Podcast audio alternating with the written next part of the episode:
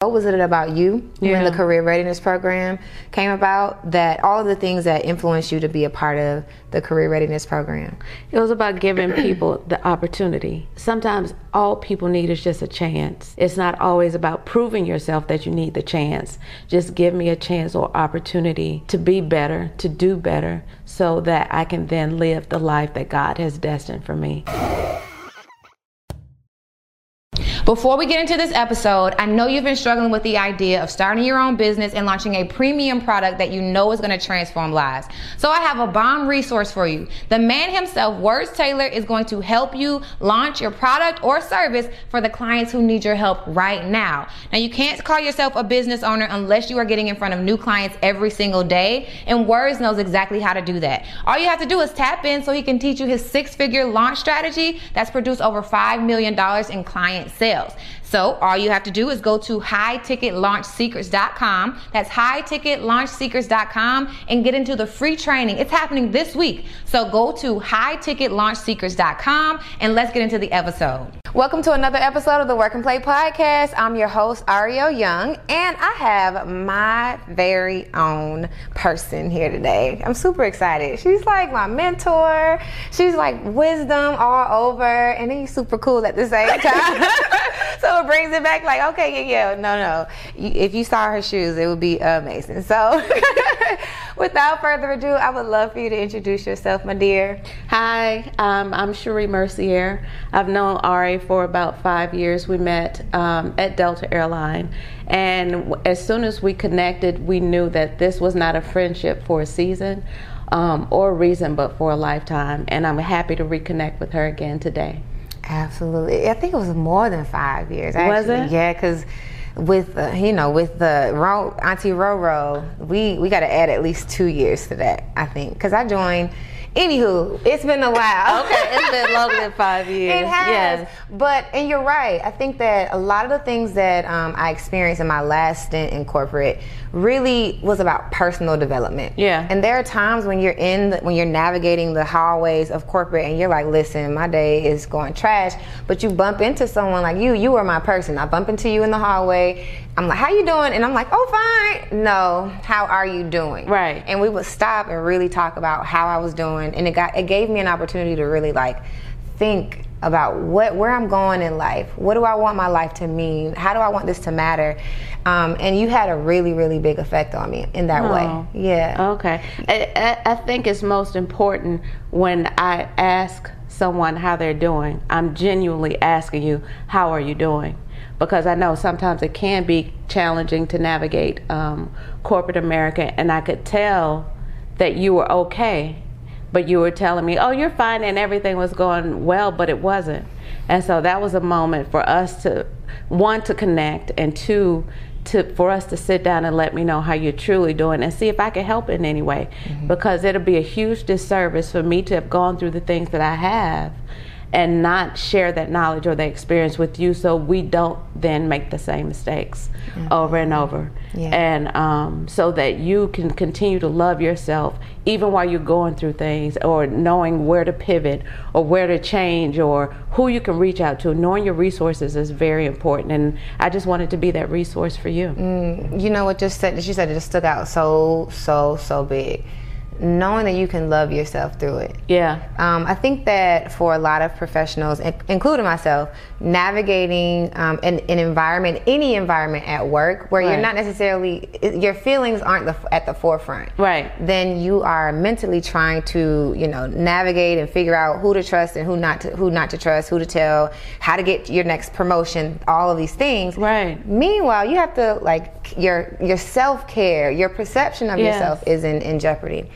So while we navigate the, this huge business world, you were definitely instrumental on that side. But then I also got to work with you on some some, some projects professionally. Yes. So getting to see you in your own element professionally and seeing that you actually like are like a top, like in terms of your your strategy and your th- your street your strategic input. Yeah. I think that that part was also like really dope to see because you can see a black woman who's real, but who also knows her stuff. Yes, Right. yes. So um, let's jump into into your career a little bit because I know you've been in corporate a lot longer than than I could bear for a while. Um, which it, it it's all a part of growth and development. It is. Yeah. It is. And each challenge that you go through, it help grows you. So you grow through each challenge that you go through. I started out um, on the international gates at Delta Airline. I quickly realized that wasn't the pro- profession for me. That wasn't the career growth or the career path where I wanted to continue. Then I moved to the reservations building, working in different areas from project management to rock coordinator and um, operations control center co- coordinator, working with flight control. From there, I moved to revenue management, and then we connected in um, marketing communications. And then I went full circle with my career and ended on the corporate side of uh, reservations, so customer engagement and experience, and just kind of writing the policy and procedures for our customers as they on their travel journey and they encounter different things. How does that experience then? Um, how to improve it for the customer. That's that's what I would say. But on the, on the flip side, I've also um, helped my dad with his funeral home for over 29 years. So I've been in the funeral, funeral inter- industry, um, but always is always tethered to customer service and treating people right. So I think as I live my life. Um, that's what I'm always. That's always in the forefront. How do you treat the person that you're dealing with at that moment and at that time? Yes, everything Yeah. is people centered when I think about it. Yes. you are um, not only did- we didn't even talk about it, but the the you've also had entrepreneurial experience since like for so long. Yes. we got to Yes. get into that because I was going to say since you were younger, but I, I know a lot about your story, but I don't know everything about your story, so we got to dig into that part. You mentioned going from uh, the front lines um, to operations to um, marketing, even revenue management, all of these different, um, not industries, but um, divisions, within the company. Yeah. Right. And they take different, different um, technical skill sets, right? Right. But they also take that people part. What would you say you've learned is your sweet spot as you've touched all these different areas where most people might spend the entire part of their career? You've done multiple different um, competencies, is what I'm thinking. Right. And I, I think in each role, I never let go what I learned from my previous role. And I'm able to take a little bit more with me and give even more to a role because I have that experience. I have that knowledge. Um, I, from each each role, I would say, um, there were different skill sets that I learned and and it just helped me in my next role in revenue management. You learn the business of the company in reservations. You learned about customer service and how to treat the customers and their first interaction with the company. When I went to marketing communications is how do we speak to the customers um, as we're trying to advertise them to incentivize them to come and purchase something a service that we're trying to sell. Yeah. and then in each role you just take a little bit with you. And then when i was in operations in the um, control center is how does our um, when we mess up a passenger's flight or a customer's flight how then does that impact them? And so you just get a holistic view of different parts of the company, but it still touches one thing, and that's the customer and how it impacts them. Um, and then dealing in the funeral industry, that's a very challenging moment for um, someone, for anybody. So you're dealing with people at their most vulnerable time, and it's up to you to kind of help guide them through that experience. Um, excuse me, I retired after 24 and a half years with uh, Delta, and then two weeks after I retired, I lost my mom. So then that was a very challenging moment because my whole world just changed. Something that I knew for 24 years, I was no longer doing. And then someone that I had my entire life who loved my benefits at the company, two weeks after I left, um, she passed away. So it was it was a cathartic moment. Um, it was a soul searching moment um, for me to kind of just kind of think some things through and focus on what really mattered. Extremely passionate about helping corporate professionals transition into entrepreneurship. So I had to share the one thing, the number one thing that helped me develop as an entrepreneur, and that's the morning meetup. I joined the morning meetup specifically for the structure because I'm, I'm leaving corporate America, so I'm used to those morning huddles. We got our sales, we know what our goals are, and we get our day started. So I was missing that for two years before I even found the morning meetup. Now, the second thing that I really, really benefited from was the revenue. Revenue generating activities was not necessarily a thing before 2021. Now, I had my LLC, I had my website, I had a few clients here and there, but the momentum really took off as soon as I got around like minded individuals and people who really knew the struggles that I was already dealing with that I could get over my fear of sales and communicating my value and putting myself out there on social media. The friends that I've developed, the mentors and the mentees that I've that I've created relationships with, everything has really created this environment for us to thrive as entrepreneurs. So if you want to develop as an entrepreneur, you're leaving corporate America and you're trying to figure out how do I get my footing in entrepreneurship, then the morning meetup will definitely be a game changer for you. You can learn with us, you can grow with us. And I didn't even mention that we have a book club. Join us in the community. Let's get started today. You will not regret it. Mm, I was also I was also thinking, is it was it a moment where um, you had to take much of a leadership role in that because you are you are really experienced in helping other people process that journey right and now Yeah. here you are on this side going through your own process did you have to take the leadership like um, role and like coordinating that process and dealing with all the people and invitations and all that Well, no, not so much. But since it is a family business, but I have two older sisters and my dad. We just helped each other through. We helped each other through the process. Um, and my mother had Alzheimer's, so they call that the disease of it's a long goodbye because it is a long goodbye. It's a person who you once knew, and you slowly losing pieces of them over time. So we dealt with that for about seven, seven and a half years before actually yeah Mhm. mm, before she passed away so um, you just process a little bit at a time Yeah. and it determines how you process how then you will end up um, once they do pass away. And and we had peace um, because who she was and how she lived was not how she was ending her life. So that, that that helped us find peace that she was now at peace and didn't have to live like that anymore. But i think i, I kind of glossed over your initial question was um, at delta what did i learn and it was how to i'm, I'm good at multitasking i'm project management um, i can handle several different uh, task at one time, and and that I live my life like that. I always I'm always juggling at least five or ten balls at one time, as you know. Right. right. We've had to reschedule um, a couple of times because things come up, but at the same time, I commit to what I want to do, and I want to do it well. This was something that I think um, is good for me, us connecting again, Yeah. um, because you you were important to me, and I always wanted to see you succeed in whatever you do. So I was happy to help when you reached out to me. Mm, I, I, I have always, I have always there.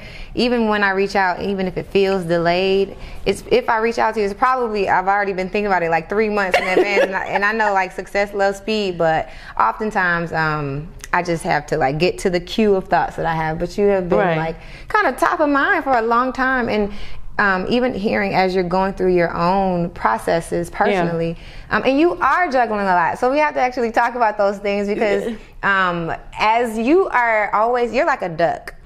You, you, In what way? In a way. Okay, got Okay. you. So the, the analogy is like you know how a duck is super calm on the top. Yeah. Um, but if you look under the water, Uh-huh. a duck is like Right, paddling, right. paddling. Uh-huh. That's the way that I mean it. Okay. Because like when we were still um, in our nine to five, you were also operating two operating two businesses. Yeah. Um, you were also a mom, right? And I always envy moms who can keep it together. You're wife, and you were super super cool. Like it didn't even if it was like um, a Christmas party. I, rem- I remember that time when I caught you like dancing on wasn't catch because you were the center of attention, dancing on the dance floor. But I love dancing with my husband. That's how we met, and we'll continue to dance forever. Yeah. So let's yeah. talk about the development of Cherye. Okay. I'm thinking before, like, sometimes I think, oh, the days when life was so simple. Yeah. You know what I mean? Like when there was only like one or two things, or when we were just children, we just had homework to deal with. Right, right. And all of a sudden, we started grab, grabbing all these new responsibilities. And we wanted to be grown so fast and so quick. And for what? Because it's a lot of responsibility. Because we want to go outside and eat our Right. dessert first and come in what time, whatever time we Right. want. And it, it's so overrated. But um, like they say, I wouldn't trade nothing for my journey now. Um, with growing up, I just knew that I was going to dance for Alvin Ailey. I danced for 18 years. I did ballet, tap, jazz, pointe. I did um, African dance, and that if the, to the, the core of me, that's what my first love is, and that it always has been is dance. And my it's funny how I love dance. My husband loves music. So then, Ooh, ooh, it's yes, it's the whole vibe. Yes, Yes. yes. What, now, okay, my mind goes to multiple different curiosities, and and they at this point, you guys know that we're going to get to all of these questions. but dancing, yeah. When did you find that, or when did you or your parents find that dancing was going to be a skill set of yours, Oh, since I was five. a gift rather? Right, since I was 5 Mm-hmm. and up until my freshman year of college, uh, I went to FAMU and danced um, there for a little while, but I didn't continue. I didn't pursue it. I didn't pursue it like that was something I wanted to live my life doing, and I, it's not a regret, as if I could have done it differently. Um, but and that's one thing I would say: if it's something that you think you want to do, regardless of who says no or no, that's not cool, continue. Yeah. continue and focus because that was my happy place. Mm-hmm. Yeah, I think a lot of times we grow up, we have these passions. Right. We have a whisper of like, oh, okay, I want to do this. Yeah. But then it's quickly shut down for whatever our doubts are based on how we were raised.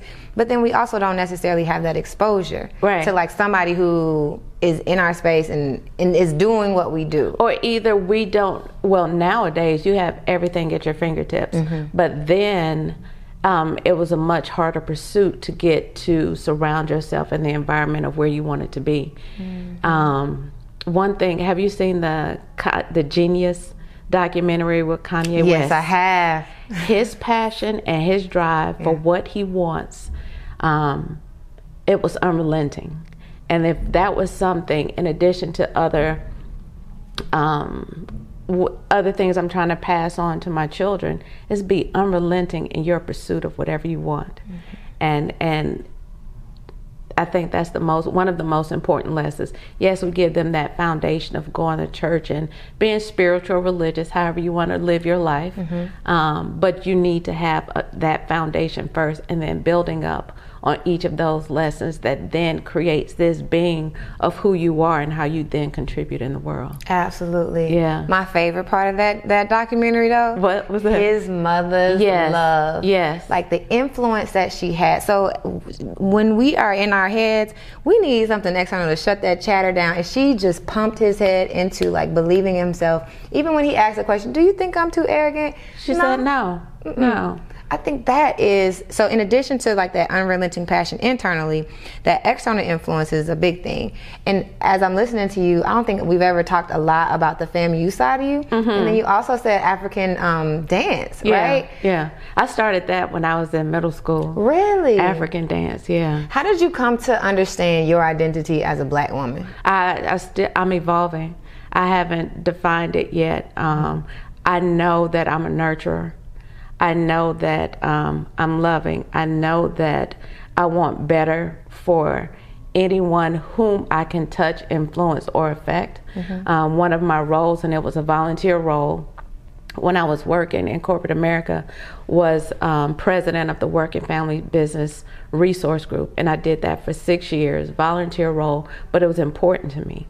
It was important to help other parents, new parents considering um, starting a family or caregivers. It was important that they had the resources that they needed um, for informed decisions to help better their family. It was important because I was able to volunteer at Atlanta Public School and be a reading mentor to young children to influence them to help them know that whatever you learn, whatever you read, no one can take that away, away from you. And it's important that you know that. It's important to help other families who have a loved one with um, that has Alzheimer's, it was important to bring in um, Second Wind Dreams, which provided, um, it was more so a virtual experience living through the life of someone with Alzheimer's, mm-hmm. how they hear, how they see, their processing, and then you can meet them where they are mm-hmm. instead of trying to bring them into your world because that's not reality for them.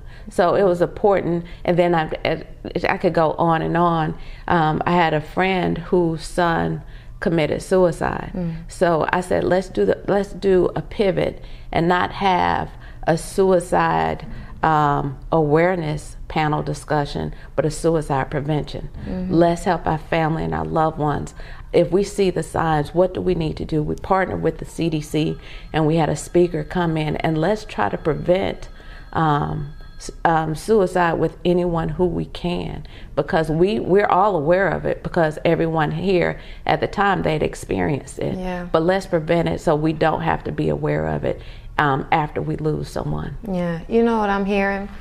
and I also identify with like I, my identity as a black woman evolving because, goodness, um, I think that at a point, at the point where I was just doing a lot, not just, but uh-huh. doing a lot, yeah, and um, realizing the effect that it was having on people, yeah. And then I started looking at other women and how they identified first as a black woman and how that affected them. And I said, well, how how do I show up? You know, how does me showing up as a black woman affect it? As I'm hearing you, I think of a lot of the initiatives that are going on, and mm-hmm. not a mm-hmm. lot of black women are championing these things, like yeah. suicide prevention. My goodness, yeah. suicide prevention, Alzheimer's, all of these things. Yeah. And um, as you're talking, mm-hmm. I see the fact that a black woman doing these things has such impact for other people to say, "Oh, I can do it too." Like you're telling your story yeah. just allows other another black woman to say, "Oh, that's my story too," and be able to step up and walk in it. So as you say, like you're evolving, I identify with that.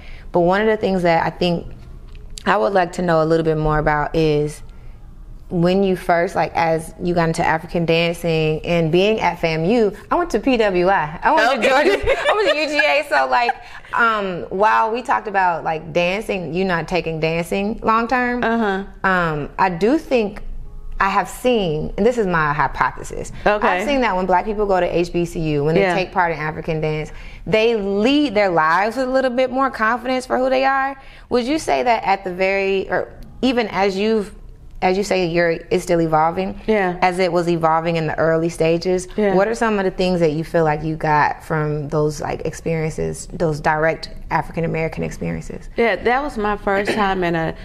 Growing up, I went to. Um, an all black Catholic church. That's still a little different than all black Baptist church. Elementary, middle, and high school, I was in. I went to predominantly white um, schools. In a lot of situations, I was the only black child in a classroom, so mm. that connection is different. When I attended FAMU, it felt like home. Um, I, I, danced for a little bit down there. I took my first African American Studies class um, my freshman year, and it was it was it was eye opening because the well the, summer leading up to my freshman year in college, I participated in the um, National Black Arts Festival. Mm. So I worked in a store with um, selling all African American books. I had my first print from, I think her name was Vernetta Honeywood, and she signed my print and just immersing myself around everything African American National Black Arts Festival where we celebrated ourselves. Mm. So then to go to HBCU and connect with people from all over. I, am not going to say from the United States because I had some West Indian friends as well. Mm-hmm. And to this day, I still have my four best friends from when we first met our freshman year. So I know that you'll agree, enjoying myself while I work is the vibe that I'm trying to be on. So I want to invite you guys to Sidebar ATL here in Atlanta, Georgia. Sidebar, on top of the good food and live music, they have three different experiences. That means you can join me in the garden room in the gold room if you want to try the top of the line hookah. And they also have the dungeon where I hear what happens in the dungeon stays in the dungeon. So it's the perfect mix. If you're here on business or you want to blow off some steam after work, you can meet me at Sidebar ATL so that you can have a little bit of dinner and then turn up afterwards if that's your jam. So check us out, 79 Poplar Street here in downtown Atlanta, or you can call 678 800 0741. Let's get it. Work and play at the same time, right? in my opinion, and that's when you realize um, that you really didn't see your fit there if you mm-hmm. couldn't continue your program the way it needed to be. Literally, you speaking to me, please. on days, on days, we all forget our whys sometimes. Yeah. Um, but there are days when I, um, in the world of um, trying to make it, make it what I need it to be. Yeah. Um, I go I have to go back to these moments where like the beginning days of us creating the career readiness program. And I say us because like yes, I was championing the thing in the background and the framework and everything, but it really would not have been what it was without yeah. you guys. Like when I say yeah. you like the volunteers and specifically our relationship and yeah. how it developed in the career readiness program is very instrumental. So on that topic, and to give uh, everyone a background because sometimes i forget like we are it's all of us we are yeah. here to give you guys some background about the career readiness program it was developed through my own experiences um, in professional development. Right. Um, I was in this program called MLT, Management Leadership for Tomorrow, for um, Black and Brown young people who okay. want to make it successful in corporate. And by the time I was introduced to the people at Covenant House, uh-huh. I was like, why why don't they have the same opportunities as I do? Right, right. It was it was literally like opportunities. But then getting some of the people in the room mm-hmm. and what I'll say is like having you as a volunteer, you turn the framework into a real heartbeat. Yeah. For example, wow. we okay. had like you remember we would do uh, mock interviews, right? And you would sit across. Justin was your first yeah. Um, uh, yeah. Uh, mentee and we would you would sit across and we would do the curriculum right but you weren't willing to stay later yeah you were willing to like help him with his his vernacular right yeah. you were willing to like we were champion like do the question over and over and over and yeah. that yeah. that is where what we get, like I'm thinking about your experience in FAMU, right? Mm-hmm. What we get from support in our community, right? These right. young people didn't have that, right? Right, and to send them off into corporate America, let's say it was just the framework. Mm-hmm. and they did the resume building, they did the interview skills, they did the networking, and then they got into corporate. Yeah. Without being able to have a conversation with you and like a black woman who we didn't necessarily like have like, oh, you're a black man going into a black um, no. environment, but we had real conversations. Yeah. That I believe is what allowed them to go onto the ground and just be who they are, and still like the goal was for them to be able to talk to us more and, and right. work, work through those like mental challenges of being in an environment where they're nobody looks like with, yeah. exactly. Yeah. What was it about um, the career readiness program? Because I think at that time you were someone I, of course, I respected. We we um, have similar had had uh, mutual friends, but we hadn't had the relationship that we had before. What was it about you? Yeah. When the career readiness program came about, that um, all of the things that influenced you to be a part of the career readiness program. It was about giving people the opportunity. Sometimes all people need is just a chance it's not always about proving yourself that you need the chance. Just give me a chance or opportunity to be better, to do better, so that I can then live the life that God has destined for me. Mm-hmm. And it, it, sometimes it's about reaching back and helping them and pulling them up and sitting them down. Okay, this is why you need to answer the question this way. This is the perception of you before you walk into the door. So you're dealing with those unconscious bias before you walk into the door. So then when you open your mouth to speak, you need to be prepared to have an intellectual conversation with someone about why they need to hire you. Mm-hmm. What you did is you developed a pipeline for homeless youth to, to then be able to provide for themselves and to have a future. You, you brought up Justin's name. He never been on an airplane before. And here he is looking forward to traveling around the world from a program and an opportunity that you provided for him. Mm-hmm. So it it would be a disservice for me not to help him. And so I think that is why I devoted myself to the program, um, to Justin, because you could see that he wanted more. And he was so excited about the opportunity. He was the only one in the program that graduated out of, I think it was, we started out with 12 or 15, but who, who took the program seriously because he wanted a better future. He was hired on by the company. He was able to get his own apartment, and he was making a way for himself and looking forward to um, taking his first trip on an airplane. Yes, there. I think that moment when we when we when we bring this up, it's always bittersweet Yeah. for so many reasons, um, which we can talk about all day. Um, but you're right. I think that it, it the opportunity and you being a part of it. Um, when I say you're right, it's really like I'm glad you decided to to be a part of it and, and give him that opportunity. You mentioned um, um, like those. What I what the word what I heard was unconscious bias, um, and I'm not quite sure if you said it that way. But um, one of the things that I was hoping to mitigate when creating that program was the internal or the social um, awkwardness Yeah. of interfacing with a manager or a director when you Yeah. feel like okay I'm I'm experiencing homelessness I'm a homeless person or I don't qualify for this role I wanted to break down that barrier right because at that time what I said was you know, you are a black boy or you're black children, and you're going into this space where nobody looks like you, and you probably have all these assum- assumptions Right. about people being better than you, people like having more money than you, all of these things. From your experience, um, because you were part of the program a couple of years, not even just about the program, but just you, you've got 20 plus years in corporate. Yeah. What are some of those um, unconscious bias, those like um, self doubt thoughts, either like, yeah, from like younger black people you've seen who didn't make it as long as you did? Yeah. And even like as you experience people, more people like me, what are some of those unconscious bias or um, subtle micro micro experiences that The you've seen- microaggressions. yeah, that you've seen happen that it's important for other black people to understand how to overcome. Yeah, I think um, that that was that's funny. I, I led with that.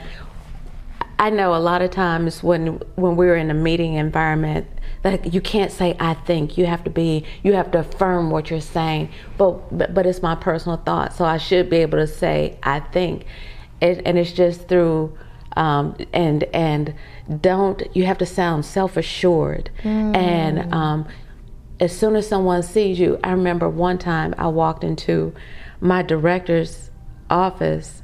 Um, this was years ago, she was like, "Oh, you always look so nice, or you dress so nice." And I want to say because that's how my mother raised me. It's not because of the environment. It's because of the work that KG, that's what we call my mom sometimes, KG and Herman, that's what they instilled in me. They they instilled in me to be proud of who I am, to always look my best, and that's something that I I I say to my children and it's okay to make mistakes.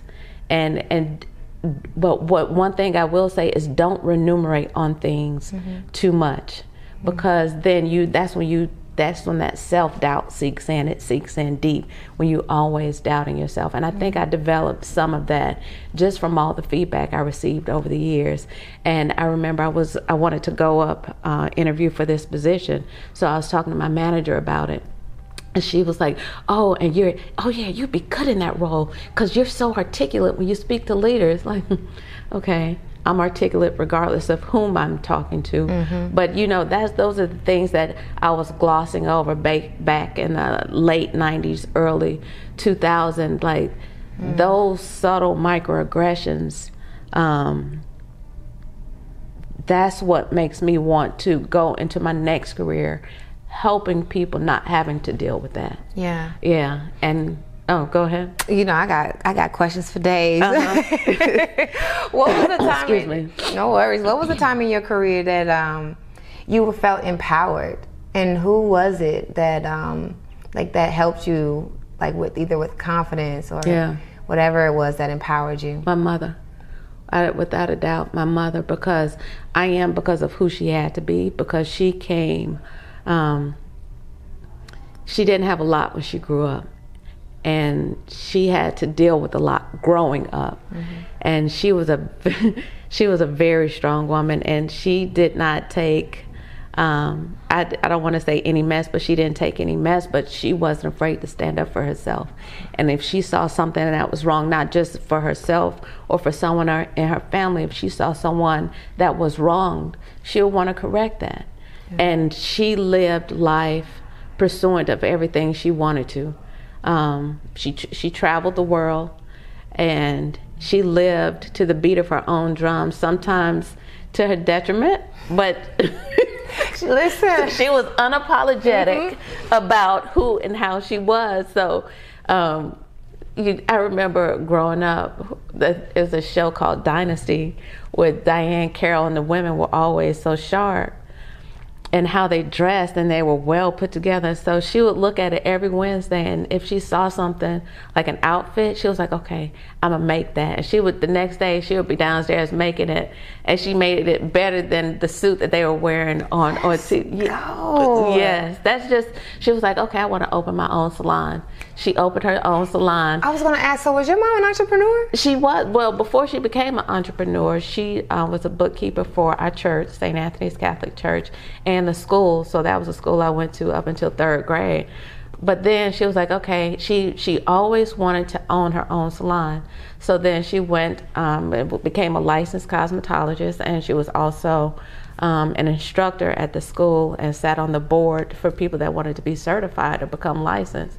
So she owned her own salon for a while, and then she got tired of that. So then she went back and she would um, do taxes. So it was just okay, I'm tired of this. So she never defined herself in one specific role. It was what I wanted to do at the time, and that's what I did. Mm. And so that's who that's who I grew up seeing. Yeah. And that's what I grew up seeing. Like I don't have to be contained in this box. Mm-hmm. Um, and I don't have to be held back by any means because of how I grew up.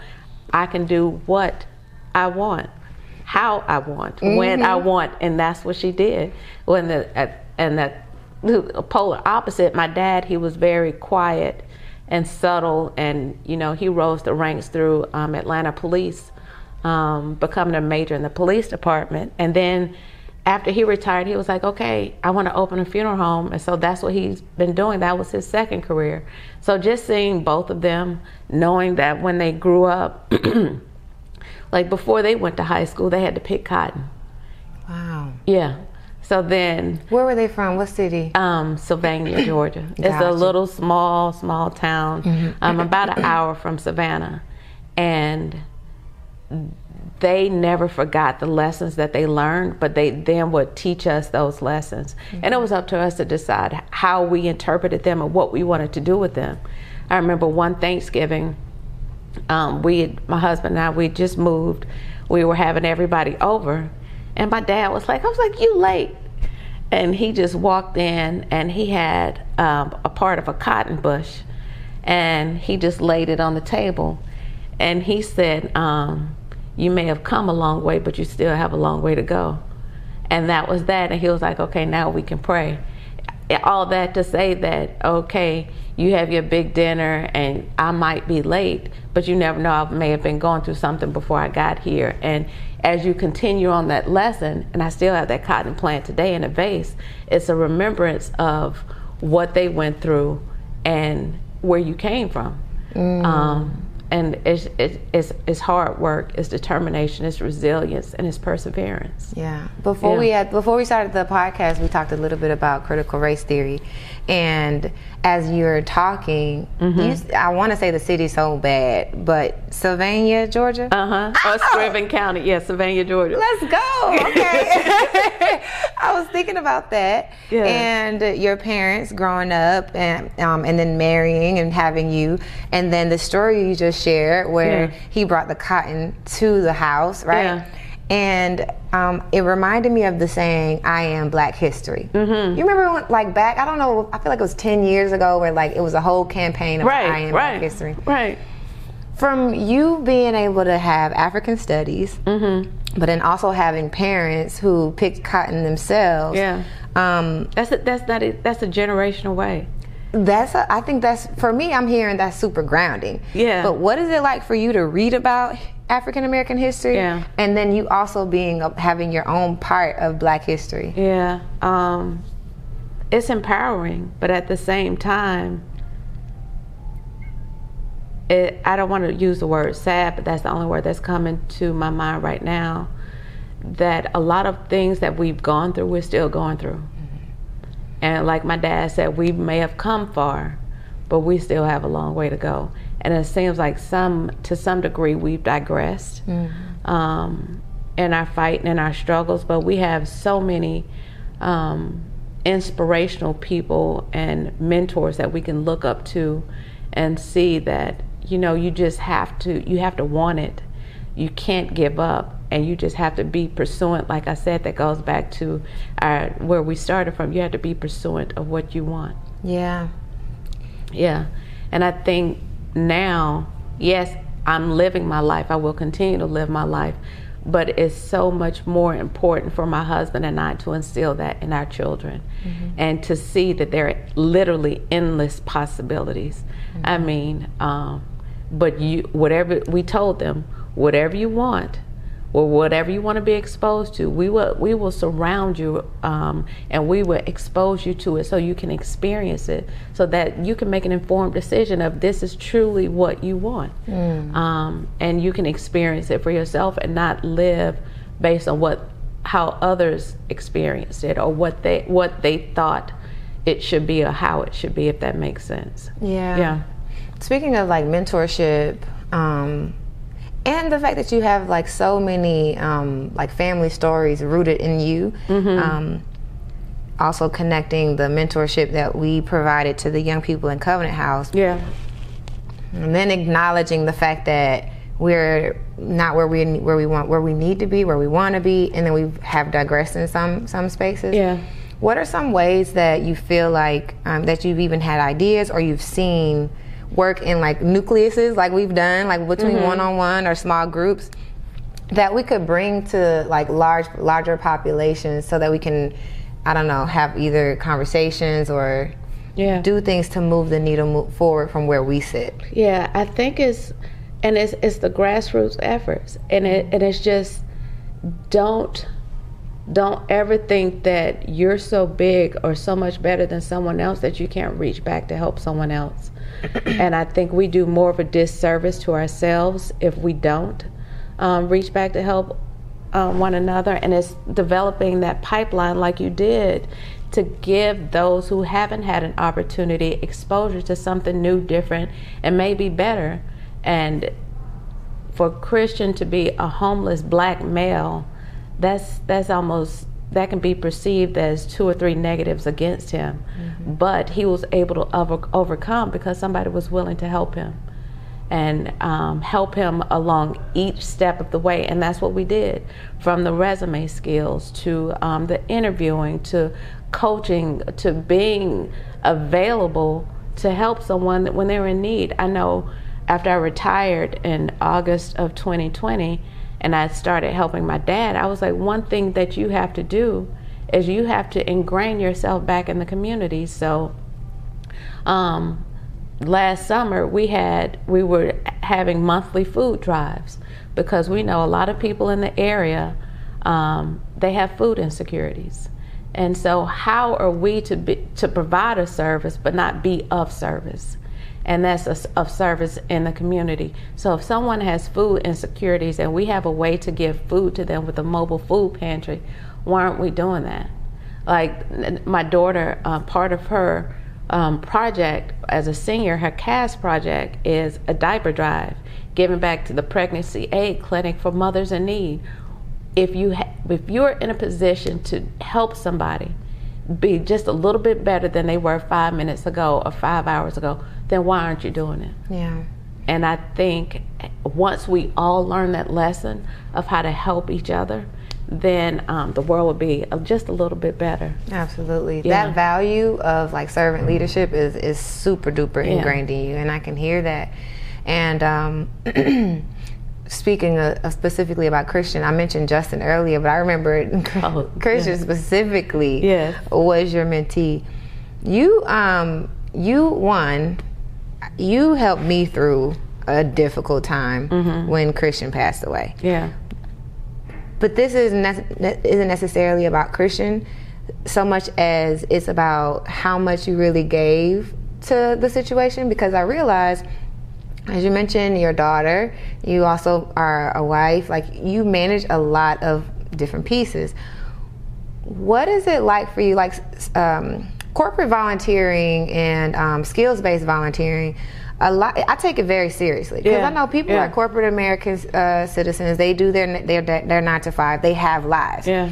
and for a program like the career readiness program it really took some investment Yeah. you know what i mean like And it's vo- a volunteer on your own time, something that you're not getting paid for. So that's how you know it's truly a passion. If you're doing it and you aren't getting paid for it and you love it to your core, that's how you know that you're in the right place of what you're doing and how then you could then pivot that and maybe turn it in, into a paying profession. But at the time, you were giving part of your tithe, your time. Um, It was a thing, and I did it with no consideration of like how other people would be. But what I learned, what this is what. I, so you you might not know this, but coordinating the program, there are a lot of people who are just fickle. And not fickle because they are fickle to their core. Yeah. But you got flight benefits. you would rather go to Tobago on a Friday to Sunday instead of honor your commitment on a Friday night or a Thursday night to come to do mock Yeah. interviews, right? right. For, And- for two hours. Uh, right, right, Right. So, so for me, yes, I was super in, but it still wouldn't have been what it was if it was just me because I needed someone like you to Yeah. be consistent Yeah. and to show up. But there was a that's such a you as much as you poured into Christian, you had a whole life that you were dealing with. So, what is it like being a mom and a corporate employee and an entrepreneur and a wife? Yeah. all of the and a soccer mom and a badass. Like, what is it like managing all um, of these different parts of you? time is very valuable and you have to allocate your time and invest your time where you want it to be i invest in my family. I invest in my kids. I invest in being a part of helping somebody else along because it's important. And um, one of my favorite songs is i love you in a place where there's no space or time. And to to hear that and understand what that really means because time is the only thing that you can't get give back. You can't get the time back at all. So i value my time and I, I utilize my time where I want to invest it, and I, I think that's that's it. Mm. And you just have to understand where your priorities are. I made a decision a long time ago that my family would be my priority before my husband and I had children, our three rainbow children, we had three miscarriages, so a miscarriage before each full term pregnancy. So it was along those times that you realize that you may want to start a family, but it's not guaranteed and it's not promised. So I cherish my family with my whole heart. Mm-hmm. And people don't uh, always understand that. But then that's how I was able to devote the Working Family Business Resource Group because I knew that there are so many family, I mean, being a part of a family or just being a caregiver, it could take you in so many directions that you're not even prepared for. Mm-hmm. But as long as you have someone that can help you or, you know, provide resources for you so that then that can help you, mm-hmm. um, it's important. Mm-hmm. So I think just prioritizing your time and allocating your time to where you want to be. Mm-hmm. You said it really clear, and that was, you know, you made a decision that you were going to put your family first. Yeah. And I'm thinking about the people who haven't yet made a decision, because I'm in the business of people who don't make decisions. And before you make decisions, I feel like life is like unbearable because you don't know what to prioritize. Yeah. What was it like for you before you found clarity in like what your priorities were going to be? Yeah. Was there ever a time where you felt like I don't know what to focus on, I don't know what to do, or my life is stuck? Yeah, no, not stuck, but necessarily I may have wanted to go a different direction, but I knew it would take more time. Mm-hmm. And you have you you're constantly reprioritizing your prioritizations and are you willing to but and something will always be a sacrifice. Sometimes people say it's um, quality over quantity. And it, it all depends on the situation.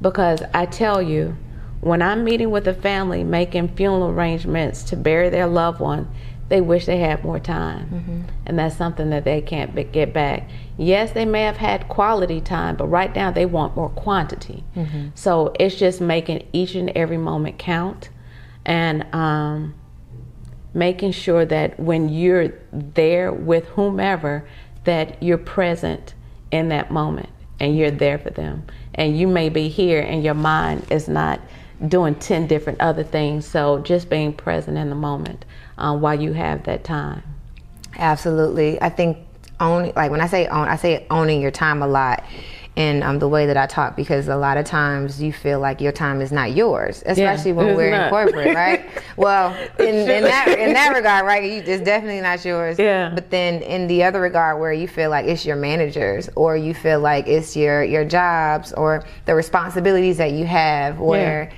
you might have a family, but hey, I got to put this this business meeting over, like whatever. Yeah, and sometimes you do. And at that moment, in that time, mm-hmm. that's when my time is being devoted. So when I'm at work, I'm giving 120%.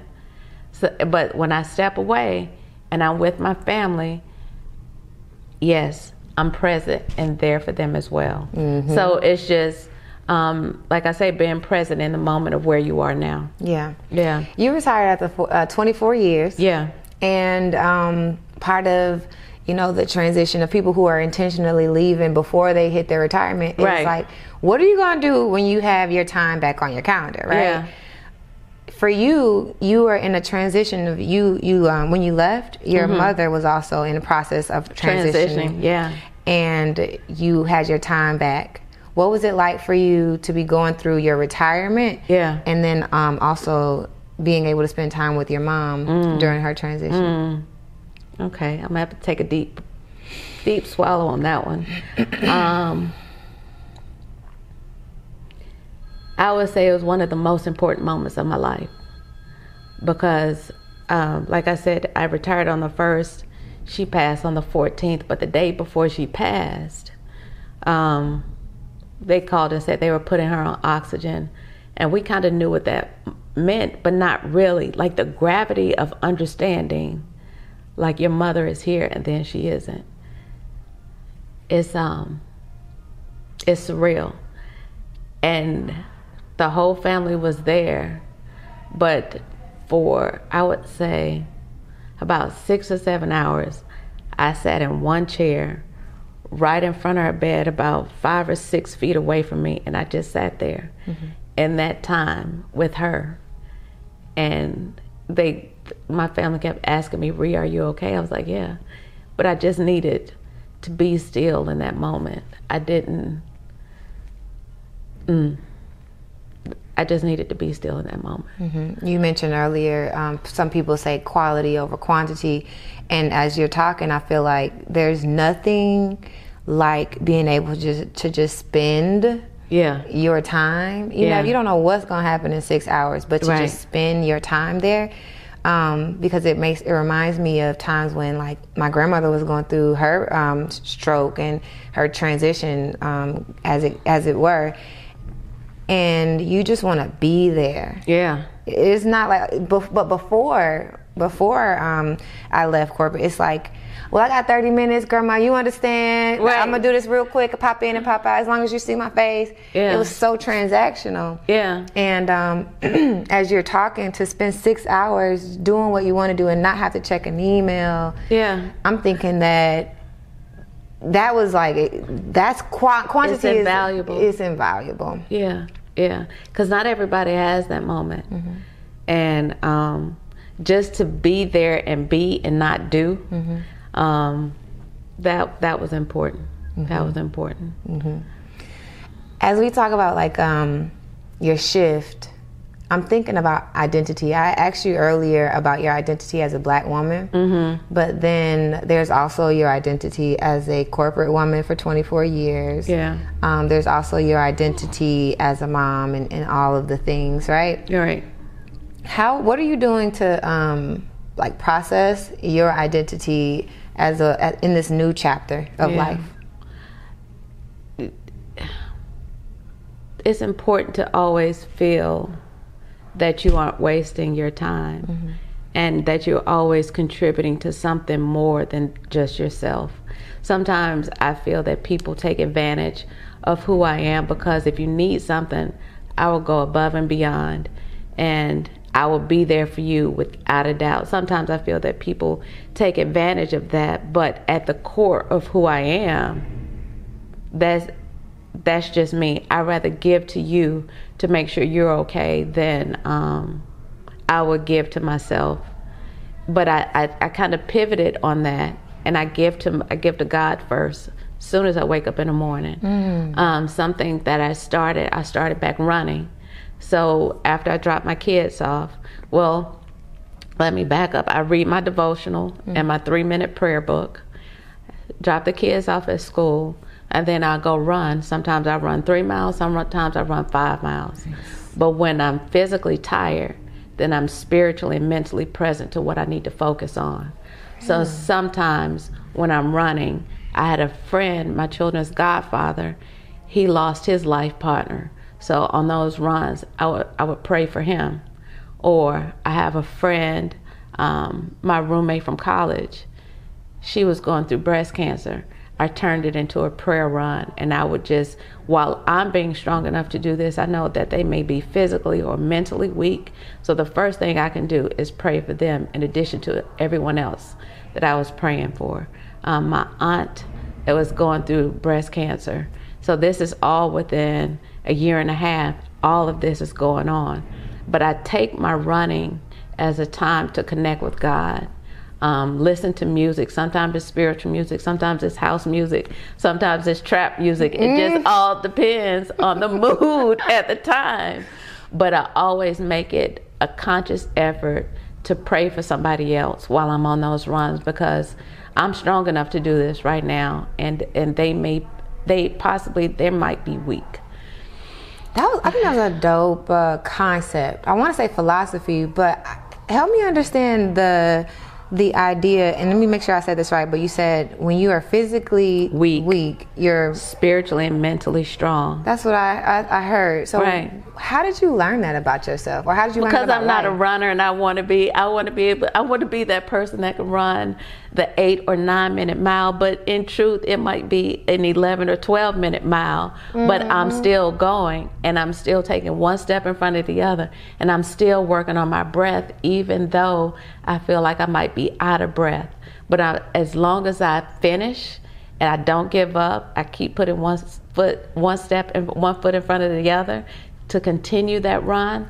Hmm. Physically, I'm depleted because I'm working so hard, but at the same time, I'm able to focus and have a moment of clarity on what I do need to concentrate on.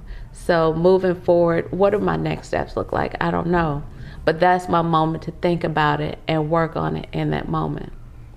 Mm, I think I'm understanding it a lot more because, you know, there are a lot when of you people- work out, you're just so tired. If you have a good workout Mm-hmm. and you give it your all, at the end of it, you're physically tired. Yeah. But you still have. That's when your endorphins are going. You're feeling happier. Mm-hmm. Your mind is clear. It's not clogged with everything. You get to focus on what you're focusing on. you're focusing on your workout and whomever you choose to um, pray about or think about at that time. Yeah. Yeah. I'm thinking about a whole bunch of like uh, high achievers. Yeah. Like you y'all you like you get to go go go go go go go.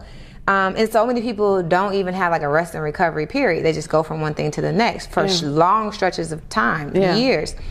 And the nuance of like most story for people, most stories for people who are super successful and, and successful in any right. Well, as soon as you sit down, like you mentioned, like your endorphins are gone, but as soon as you sit down, or as soon as your body tells you to sit down, right.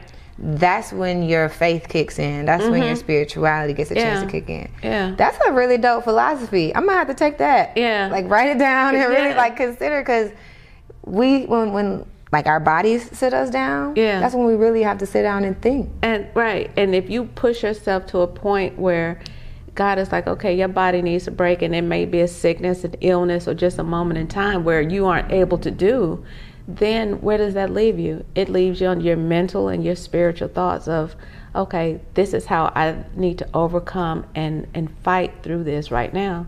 And I, at the end of every run, when I'm stretching out, um, I always listen to the song "Be Grateful." A gospel song, "Be Grateful." Mm, gratitude is the number one Yes, value that's kept me going. Yes, yes. I gotta pick that song, and then you said another song earlier where I was like, "Oh, I'm gonna write that down." Oh, Donny Hathaway. Uh, Mm, yeah. Which one was it? Because you Um, said, um, I just I love it. Well, Love you It's in a place where there's no, No space or time. Yeah. yes, that's what I'm gonna have to get back to because those music is what charges me. Music, music is what um, motivates me when I feel empty. Yeah. Um, because it, it, I don't know, it just helps me get more connected. Yeah. It's a conduit, and and I'm trying to figure. I realize nothing's good, nothing's bad, but I think that when I have music, it makes me, de- it has given me a deeper connection. I know some Yeah. people are much more um, introspective and with without any type of external primer. Right. But music is what like literally grounds me. Music is life.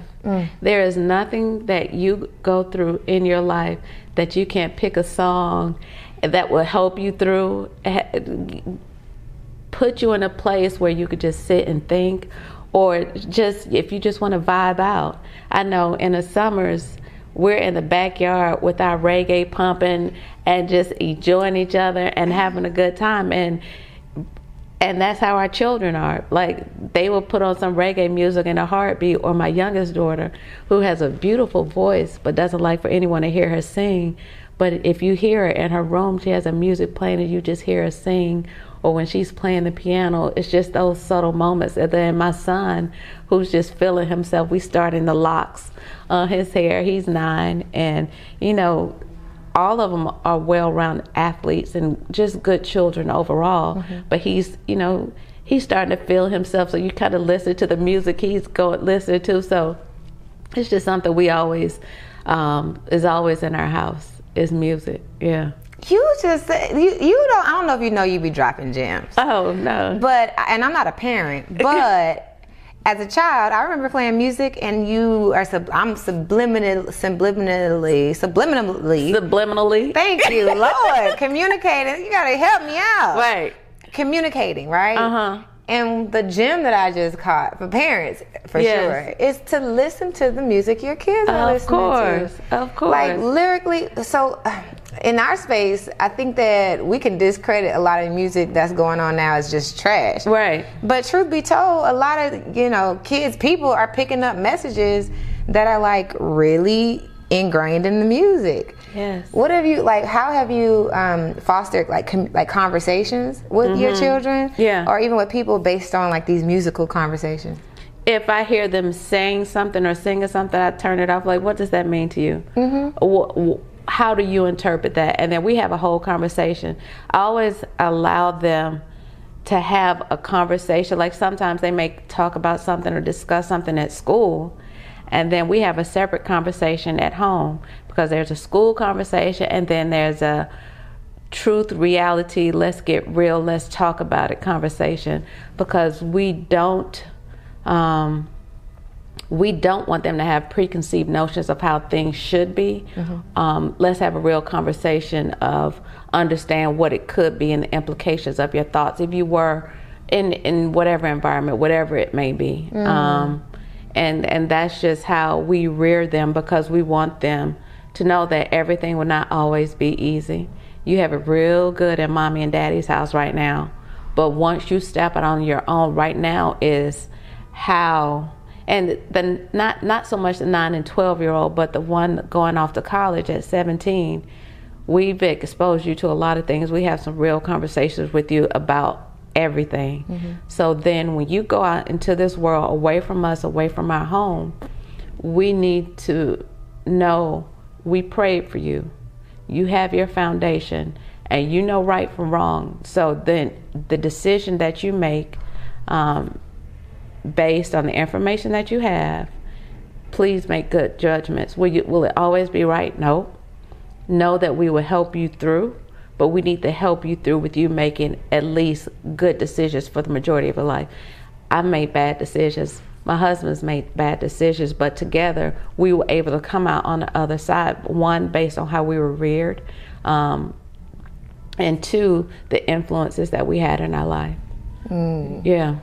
I'm on my own journey to have something similar. You know, I'm not trying to be Cherye. It's only gonna be one, but I'm on my journey to have something similar, right? Yeah. And um, and also take some of the lessons that you've shared, and I've heard you share with your own children, and um, take that with me personally, and then even professionally, and how you've talked about, you know, what we're navigating, what we have to navigate through as Black people through corporate America, if that's where we want to be. Right. I have to even go back and say, what did I learn about some of those exper- experiences? But You then have you to be mentally strong. it's boof. Yeah. I I will say that it takes certain experiences to build those mental calluses. Yes. And for me, leaving and uh, leaving the company, Yeah. like that was one mental callus for me. Yeah. What was like a time where you had to like develop a mental callus, going from like cream puff to to getting a little stronger? Yeah. Um, there were two situations. One, I, I was given a side by side to one of my Caucasian counterparts. What's a side by side? Um, we were in a role whereby I was training her. Oh, okay, gotcha. Yeah, yeah, yeah. And it was very early in my career, and this was when I was a, um, I was a backup coordinator. I didn't have the position yet, but I was a backup, and I was training her, kind of letting her see. And the position came available. Um, I was like, oh. I've been doing this for uh, two months. I've been training. I've been backing up the other coordinators, and we both applied for the job. I was like, I'm not worried because I've, you know, I've been training in this for a while, so I know it. No, She got the role. she got the role after I trained her for two weeks, and I've been doing the job for two months. And it was at that moment that while you're still at work in the middle of your shift, you have to keep it together mm-hmm. because how you act or how you react would determine your next steps. And that was that was during the time where you couldn't be as vocal if you felt that you had been wronged, um, or if you or if you were. Uh, they they called it a CLM, a career limiting move. If you were to vocalize how something may have been handled, and another situation was um, it was right after the company had gone through bankruptcy, and they were basically saying that if you want to be considered for whatever role, you needed to have a degree. It was like, okay, I got that. So just applying for different jobs, and it was another situation. That same department, a Caucasian woman was able to get a role, and she didn't have a degree. She wasn't pursuing her degree, and I had mine, and it was like. So it's just in moments like that that you had to be tough and you had to become stronger. Mm-hmm. Um, Those type of situations will definitely make a person go. Have you ever seen anybody go off for some of the things? Because you really cool, calm, and collected. oh no, I've gone off. You've gone off? Oh yeah. you gotta share. You gotta no, share. and, and it wasn't my best moment. Um, I was handling a project, and they said, "This is what we need in state. This is what we need at the end of the project." Cool. Had a team of twenty. We killed the project, and so then the general manager at the time, he came in. Um, he called me in his office. He said, "How do you think that project could have gone better?" I was like, "Well, this is what you gave me." this is what the end goal was and we achieved that. So i'm not understanding something or at least it wasn't communicated to me. And he was like well you didn't move what was what happened? The flight was overbooked and we had to move some people um, around. And he said well you didn't do it in the way that we wanted to and so they think you failed at handling this project. And it, the more words were said, but basically I lost it because you should have told me this at the beginning of the project mm-hmm. and not at the end. Mm-hmm. When you have the end state goal of what you wanted to see, but at the now you're going to come back around after several checkpoints and tell mm-hmm. me that I had failed. I got up, walked out, and I slammed the door. Wasn't my most proud moment. Was it 20 years ago? Yes. But I still learned that, Cherye, you can't do that. So that next morning, I went in and I apologized. And um, we had a different conversation, but I think taking ownership and accountability of how I handle it w- went a little bit better because he was like, "You're right. We didn't communicate up front what we wanted to see, but can you handle every situation like that? No. Mm-hmm. But that was a learning moment. Like you can't fly off the cuff like that. Yes, but I, I feel like we are um, in the world of DE and I and us having these conversations. Well, one that's that's a one of those co- um, difficult conversations that anybody could go through, whatever color, Right. Because that's like a feedback thing. But then, as we were talking about um, situations where we feel like race is at play, Yeah. um, creating this new environment where DE and I is more um, an open conversation and it's not a CLM you know, ca- career limiting move. Right. Like that's the hope, right? But in this particular situation, given that was 20 years ago, and then the, the connotation that career limiting moves have. Yes. Like, like, what is your idea? Like, when someone's going through that right now, like, let's say they did it yesterday, they just went off Yeah. the handle. What's your perspective on those CLMs now? We're in a different environment now, and as you can see, people are less tolerant of not being um, appreciated as a person, either individual contributor or as a leader. And you can see people are, are leaving their jobs in droves or retiring from droves. And I think having gone through this pandemic, it has taught us one thing well, a couple of things. One, time is precious and it's not guaranteed. And two, I don't necessarily have to tolerate how somebody wants to treat me if they're not treating me as the person that I should be because I know my value. So before you try to tell me my worth, I already know my value. And then from that, I'm not staying. And even millennials, I think they also taught um, this world a thing or two like, I'm not staying here for 10, 15, 20 years. I'm going to stay here for the moment um, if I want to, and then if not, I'm leaving because I can, and there are other opportunities out there. Um, that wasn't the environment 20 years ago. So it's just been life lessons, and along the way, it's not about being a leader, a servant leader, but if you're a servant leader, I think it goes hand in hand with being a moral leader. If you you have the moral obligation to improve a situation for someone, for your team, for an individual, then as a servant leader, you're morally obligated to help improve that. And I don't think you hear servant leader a lot of times, but do you rarely do you hear moral leadership brought up. Mm, that's important. It feels um, even more more forgiving in the sense that you understand that you are you want to guide the people to be the best people they can Right, be, and you want right. to lead from that that space. And you want to empower people when they're at their best. They don't have to be all knowing, but they have to be willing to grow in a new role. Mm-hmm. If you see that potential in somebody, then by all means help them along their career Yeah. and their career path by pulling out the best in them and helping them to improve on opportunities where they could be better. Yeah. Given the fact that you are no longer in um, corporate, my my my bias, my personal bias is yes, we have more entrepreneurs who like think like this, and even to be able to create an organization or go into an organization and be able to instill this mindset, Yeah. um, more freely, it, it really excites me. So when I think about like you know your mom being you know an entrepreneur really following her passion. She's she gives me some type of like passion to just kind of be me. Because so many times you know there's part of me that wants to you know express all these different sides Yeah. but then um, stay focused. But then you also have you know your dad who's been a fireman and, and Mm, policeman. policeman. Thank Uh-huh. you so much.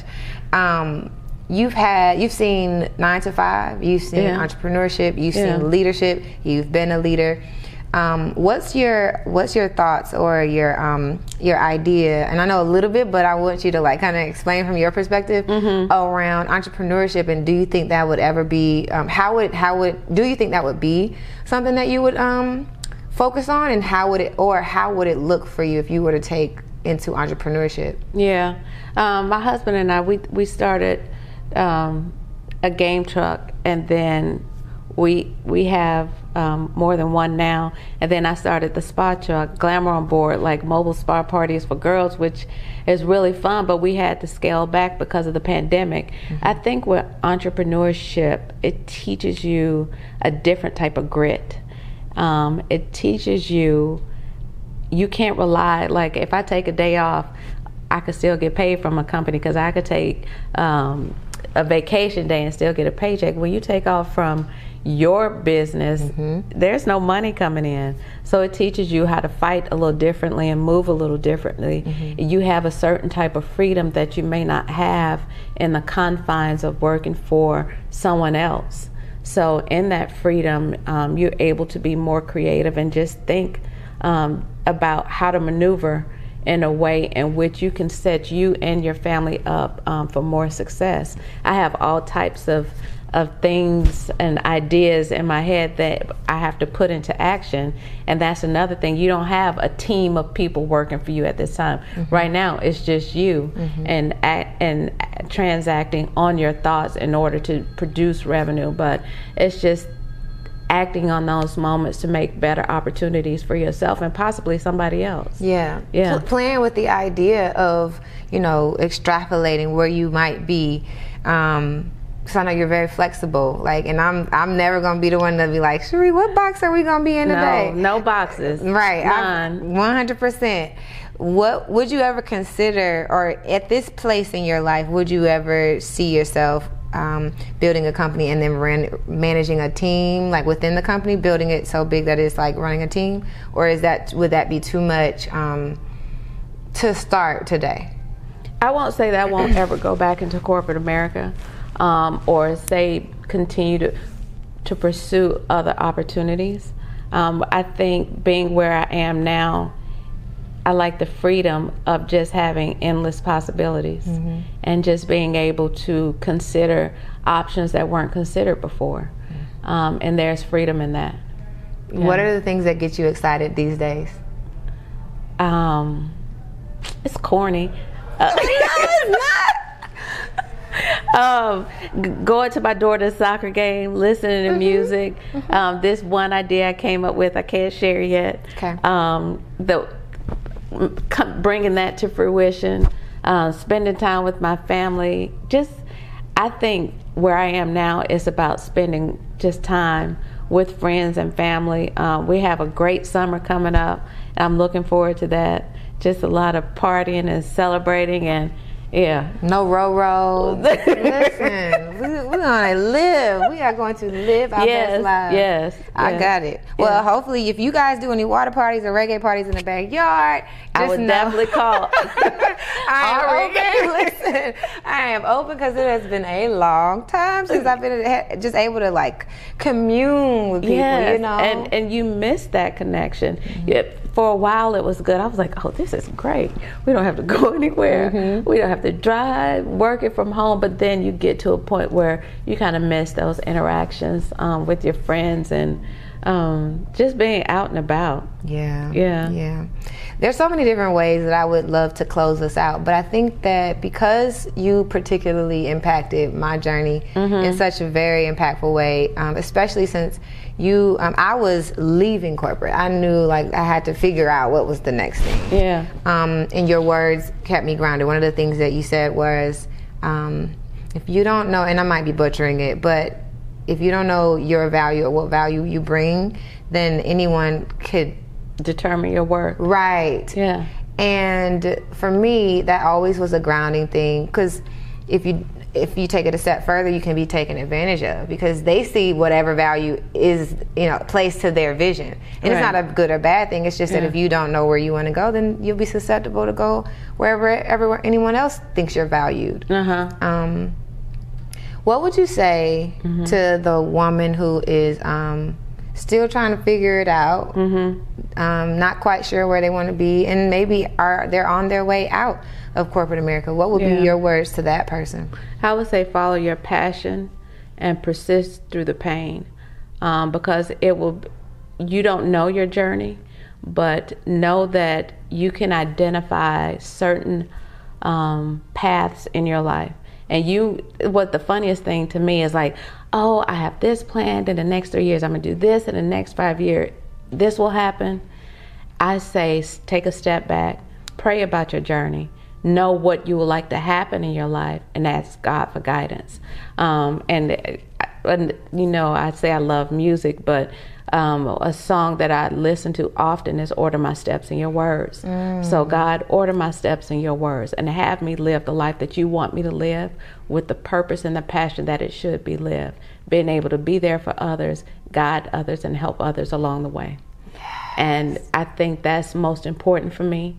Um, success can come into play with that. Um, having a very loving family comes into play with that. But as long as God is ordering my steps and His words, then I know I'm living the life that I'm supposed to live and how I should live it.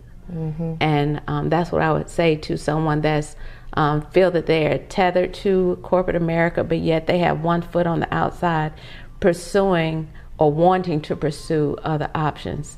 Um, think about it. Write it down. Have a plan. Write out your business plan. Think about how like i said think about how you think your steps should be and then start that journey but make sure you have the financial um, backing or the financial foundation that you need to continue to live your life so that you don't um, end up someplace where you don't want to be or you shouldn't be. Yeah. yeah Thank you for that. You're I think. I even needed that today. So hopefully you guys got something from that. And if you didn't, like I, like I always say, you can always pause it, rewind, take a note or two, and then figure out how you're going to apply that to your own career journey. Because while there's so much pressure around what you should be doing and what Yeah. everybody else is doing, especially on Instagram, you have to remember, like you said, like our steps are ordered, Right. Whether you know it or not. And then we, if if you don't, then we have to take that time to define yourself for yourself. Yeah. and don't let somebody else define it for you. Yeah, thank you for that. you're welcome. So, if there's somebody who's out here watching or listening to us right now, and they are they're like, you know what, I want some more of that Miss Sharia. I need everybody needs a Sharia in their life. I, I swear. and they were like, how do I stay connected? How do I um, either work with you in the future? How do I connect with you? What's the best ways for them to reach out? Um, I'm on Instagram, or either you could reach out to Ari. You could. or and I'm also on LinkedIn, um, Cherye Mercier, so they could reach out at any time. Wonderful. All that information will be in the description below. Like I, I know I said everybody needs a Cherye, but everybody can't have. Cherye. It's you and Courtney, listen, we Yes, all yes. have our thoughts. We was like, listen, Cherye just be like getting us together, just from afar. And and like I said, you do so much in your own life that it's such a it's so amazing that you get a chance to Yeah. impact people with just the time that you do have to give to us. So well, I don't have time to waste time, and I don't want to waste your time. So we're gonna have productive time together. Because if there was one thing that was a resounding point over and over in our conversation, is time. yes, it was. and yes, it was. and it's important and people need to realize that it is important and to make the most of it yeah I can't thank you enough. you're welcome Y'all got it. You know what you do. Until next time, I will see you next week. Peace out, guys. bye I love that.